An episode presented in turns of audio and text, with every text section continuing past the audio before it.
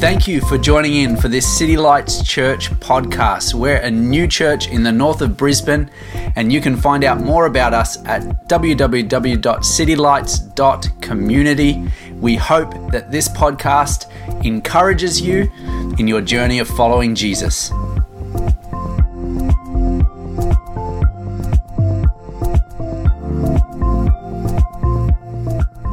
So, we're here, Easter Sunday, we're here to celebrate a miracle whether or not you believe in the miracle, whether or not you're here uh, out of friendship or obligation or something that you do, but we are here to celebrate a miracle, and that miracle is the life, death, death, and resurrection of Jesus Christ. And so we've been uh, going through this series, as Gwendy said, called Second Chances. And I love to have a lot of different conversations with different people about God. People from all kinds of backgrounds, people with all kinds of beliefs. I love to ask questions. I don't feel the need to just uh, preach at somebody, but I, I want to find out their story. I want to find out what they think. And one thing that I'm certain of as I uh, talk to different people is people are not really sure about what it means to connect with God, and they're not really sure that if they made a mistake or if they've failed in some way and they wanted to come back to God, they're not sure how they would do that. They're not sure what God would say, what He would do. And so we've been taking a couple of uh, weeks to go through this and think about in the midst of our pain, where is God? In the midst of difficult circumstances, when we reject God, what does He do? What is He saying? What is He doing in those circumstances? And what I want to say this morning, early up, is that Jesus is God's second chance for humanity. Jesus is God's second chance for humanity. And I've got a, a short message today. You might say, okay, well, you've said that, now back it up. But I've got a short message, and the title of my message is this Pointed Finger, Pointed Finger, or Helping Hand. Turn to the person next to you and say, Pointed finger, you can point at them, or helping hand.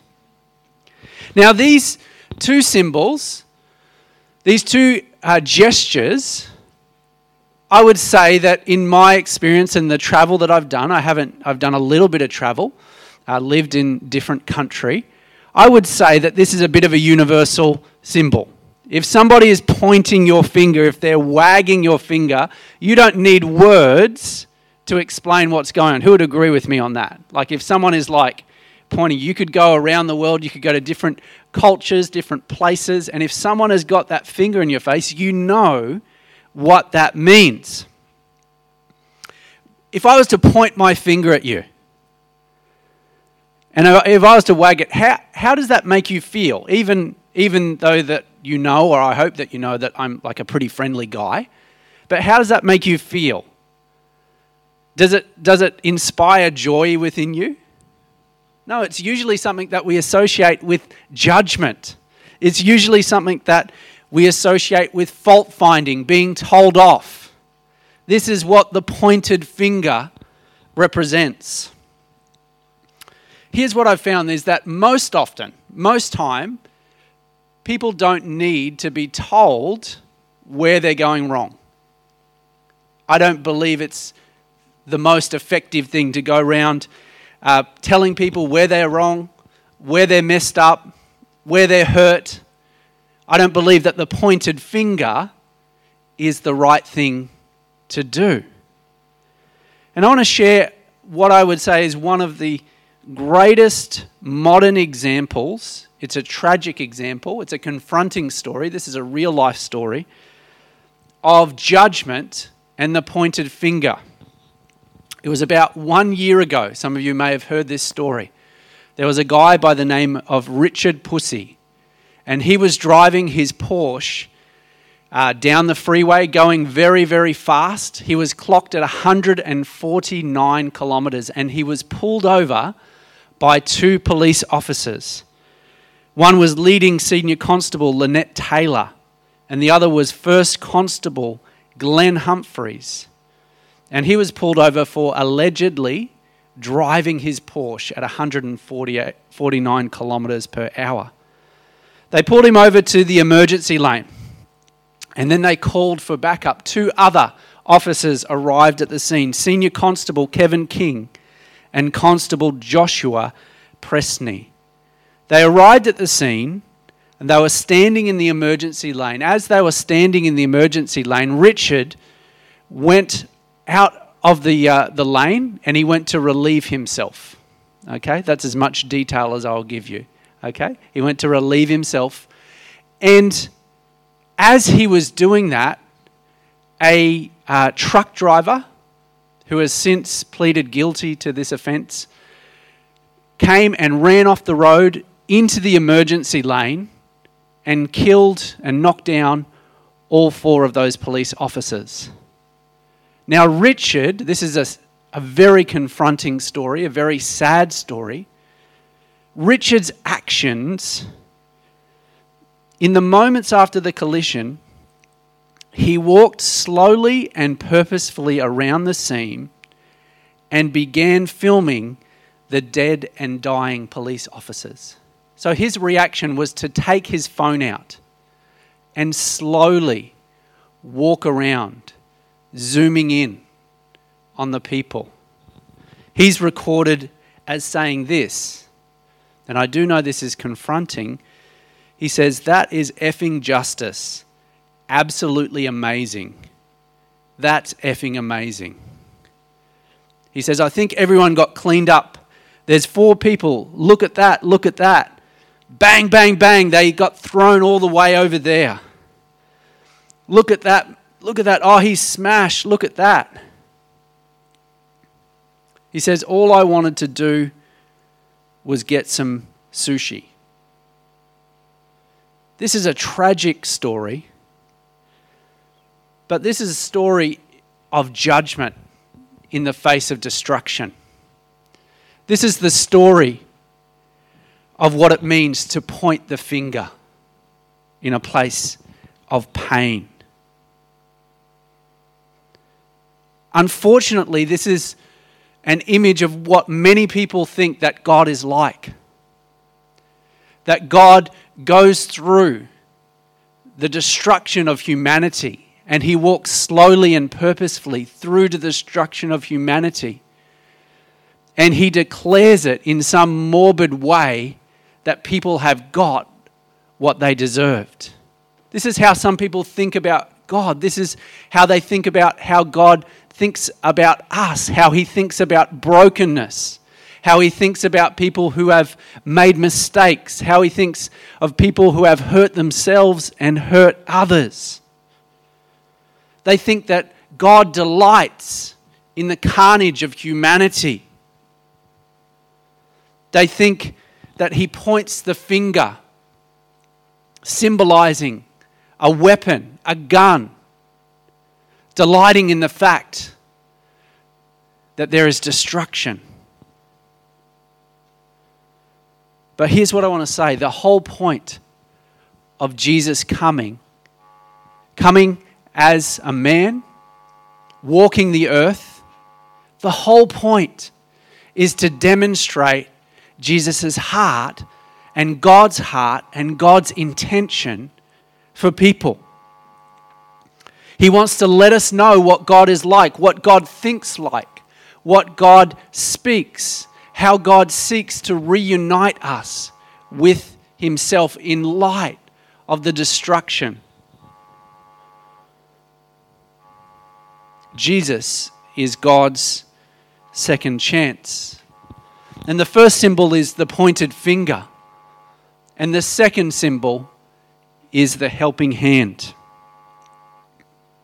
How do you feel I said, How do you feel when someone points the finger? How do you feel when someone stretches out your hand? My beautiful wife says, I feel in love. No, I just, I made that up. She's just looking at me with a funny look, a smiling mask look. We feel different, right? You feel different if you've fallen over and someone stretches out their hand to you. Rather than if you fall over and someone says, You should have known better, you should have watched out. We feel different. There's a different emotional response. And Jesus, God's second chance, there's a story, it's a miracle in three verses. And we're going to read it together from the Bible, Matthew chapter 8, 1 to 3. I'm reading from the NIV. You can follow along in your Bible or on a device, or you can just listen to the sound of my voice. So, Jesus has preached this epic sermon. It's called the Sermon on the Mount. And if you've never had a chance to read it, he kind of just shakes everything up. He kind of mixes everything up and talks about what it's like for God's kingdom. God's kingdom is not an earthly kingdom, it's a spiritual kingdom. And he says, This is what it's like. So he's preached this epic message.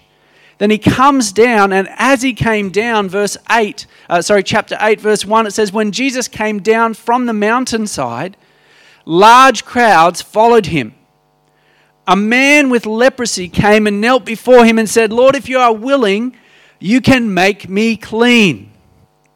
And Jesus reached out his hand and touched the man. I am willing, he said, be clean. And immediately he was cleansed of his leprosy. Some of you, no doubt, would know a little bit about leprosy. So, leprosy is a most dreaded disease the physical effects of leprosy are slowly destroying the nervous system. So there's a loss of fingers and toes. Sometimes the loss of those fingers and toes were that people couldn't sense temperature or would put a hand near a fire at that stage and it would get burnt. Uh, all kinds of things. There is blindness because of nerve damage to the cornea. There is also um, the nose can collapse, which is called saddle nose deformity. So, this is horrible, horrible physical impacts of leprosy. One of the other impacts of leprosy was community rejection. As I was doing a little bit of research, some of the, uh, some of the reports say they think that they know that leprosy is transmitted through uh, close contact. All right, even they're, they're not totally sure, but they think it's transmitted through close contact. And so, part of this, and particularly for a Jewish person, person at this time, was the worst part of this disease was the necessary separateness that accompanied it. Okay, according to Leviticus 13 uh, 45 and 46, which is the Old Testament, the law that the Jews needed to follow. A leper had to wear torn clothes, keep his hair unkempt, cover his mouth, and cry out, unclean, unclean, in order to prevent spreading his disease to others. They could not reside in the community and they could not attend the temple or the synagogue. So they were outcasts. They had to style themselves like outcasts. They had to declare that they were an outcast. And they had to live separately to others. Now, we kind of are experiencing like just a fraction of that, having to wear masks, having not to uh, have physical contact. Some people, you're like, this is the best thing that's ever happened to me. And others, like me, like, I'm a hugger and I love hugs. One of my jobs in my house that I go around and I say to my kids, All right, has everyone got all the hugs that they need? Because that's one of my jobs, one thing that I like to do. So I make sure sometimes that's seven hugs, sometimes that's eight hugs, sometimes they're all good. So I'm a hugger. And some of you, I think at least for everybody, or almost everybody, there's at least one person that they like a hug from. But think about this being rejected, not being able to have physical contact with anyone. What does that do? What does that do to a person? Not being able to experience physical touch and physical affection. We don't know how long he was a leper for. We don't know if it was one year or two years or three years, five years, ten years. But for an extended period of time, he had not had any physical contact. This was challenging. So, what did Jesus do? Did he pull the finger out? Did he talk about, did he give the guy a sermon? Did he talk about Adam and Adam's rejection of God, which is called sin, which now means that we're in a fallen world? Did he talk about all the ways personally or individually that this person had messed up? Did he do that? He didn't do that. What did he do? Did he call it effing justice? Did he say, You are, you got what you deserved? You've made your bed, now lie in it. Did he talk about the sins of his fathers and his forefathers? He didn't do that. Do you know what the other thing that Jesus didn't do? He didn't speak. He didn't speak. What did he do? He reached out his hand and he touched him. Think about the significance of that.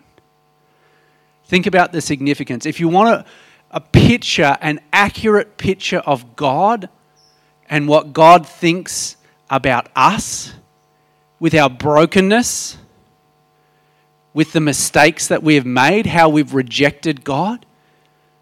He's not getting his finger out, he's not pointing. He's not saying, You know better. You should have done this, you should have done that. He's reaching out a hand and he's touching. Why is he touching? Think about this this person who has been rejected this person who has had no uh, physical touch or physical affection, Jesus reaches out and touches him. What does he do? He extends the helping hand. This is so significant. One of the significant things is Jesus' willingness to touch things that are unclean. I got some stuff in my past, some things that I've done, that Jesus being God, Jesus being holy, he could have said, Look, you fix that up, then you come to me. But Jesus says, I want to touch you, I want to meet you where you're at. He doesn't say, Okay, just give me a second, let me get some sanitizer, let me get some gloves. He doesn't say that, but he touches him, he meets him where he is at. So he touches his uncleanness, but he also gives him that acceptance that he has been missing. That acceptance, that belonging. He's been rejected from the community, he's been rejected from worship. And he touches him and he gives that acceptance. This is the message of Easter. If you want to see a picture, it's God reaching out a helping hand to humanity, God being prepared to invite and accept people back into relationship with Him, God being prepared to engage with the parts of us that are unfinished, the parts of us that are unclean, and say, hey, you're in. You're in because I say that you're in. In this story, the pointed finger is nowhere to be seen. But instead, we see the helping hand outstretched to humanity. And the cross represents the helping hand that is willing to embrace death. That's what the cross represents this helping hand that's willing to embrace death. And the resurrection represents the power to bring new life and new relationship. I'm going to finish this message in probably about two or three minutes. But in that time, I want to give you an opportunity to think personally about what that means to you. Second chances. If you wanted to reconnect with God, if you wanted to experience relationship with God, how would you do it? What would God say? How would He respond? The answers are in this story. The answers are in the testimony of Jesus, the story of Jesus, the miracle of Jesus. Jesus says these words. The leper says, Lord, if you are willing. Sometimes it's a good question. Sometimes we're not sure if God is willing, like we kind of sometimes know He's willing for somebody. Maybe He's willing for me because I've got a microphone and I'm a pastor. Or maybe He's willing, you know, for Gwendy because she's a, you know, a great person. But what about you? Is God willing? And the answer is yes. God's saying, I'm willing. And in some respects, God is reaching out his hand to us and he's waiting on our response. Will you embrace the hand of Jesus? It's like we've fallen over, we're in pain, we need a helping hand. I remember uh, last year during uh, the COVID lockdown, I was doing a whole lot more sitting than I usually do and I got an inflamed disc in my back. And there were a couple of times where I couldn't get up from a chair by myself. I needed some help. And uh, I was able to call Rebecca, and she was able to help me. Sometimes, and for all of us in some way, we need a helping hand, the hand of Jesus. We're stuck we're stuck in our own problems, we're stuck in our own mess. And Jesus holds out his hand. He says, I am willing. I want to reconnect you to me. Let's pray together. Jesus, we thank you for who you are.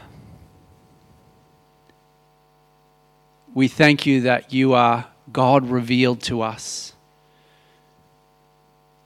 We thank you that you didn't come to point the finger of judgment, but you came to offer a helping hand, that you are willing. And Lord, I pray for any person here who knows within themselves there's some things that they can't fix by themselves. Maybe there's some circumstances Maybe there's uh, some things that they've done or said that they're living with the fallout from. Lord, you are willing to restore them. You are willing to forgive them. Lord, even those that have known you at some stage and feel a little disconnected, you love them. Your hands are outstretched towards them, your heart is for them. And so, God, we thank you for that. Lord, for those people, all they need to do is just say, Yes, God, I'm in. You don't need a detailed plan, you just need a direction. You just need to say, Hey, I was going this way, now I'm heading towards Jesus. And so, God, we thank you for that. In the name of Jesus Christ. Amen. Amen. Awesome. Well, thank you all for being here with us on this Easter Sunday. Uh, if you'd like prayer for anything, uh, there's going to be some people up the front. But uh, we've got some uh, hot cross buns and some tea that are going to come around for you. So hang around for a couple of minutes and then uh, head off to the rest of your day. God bless.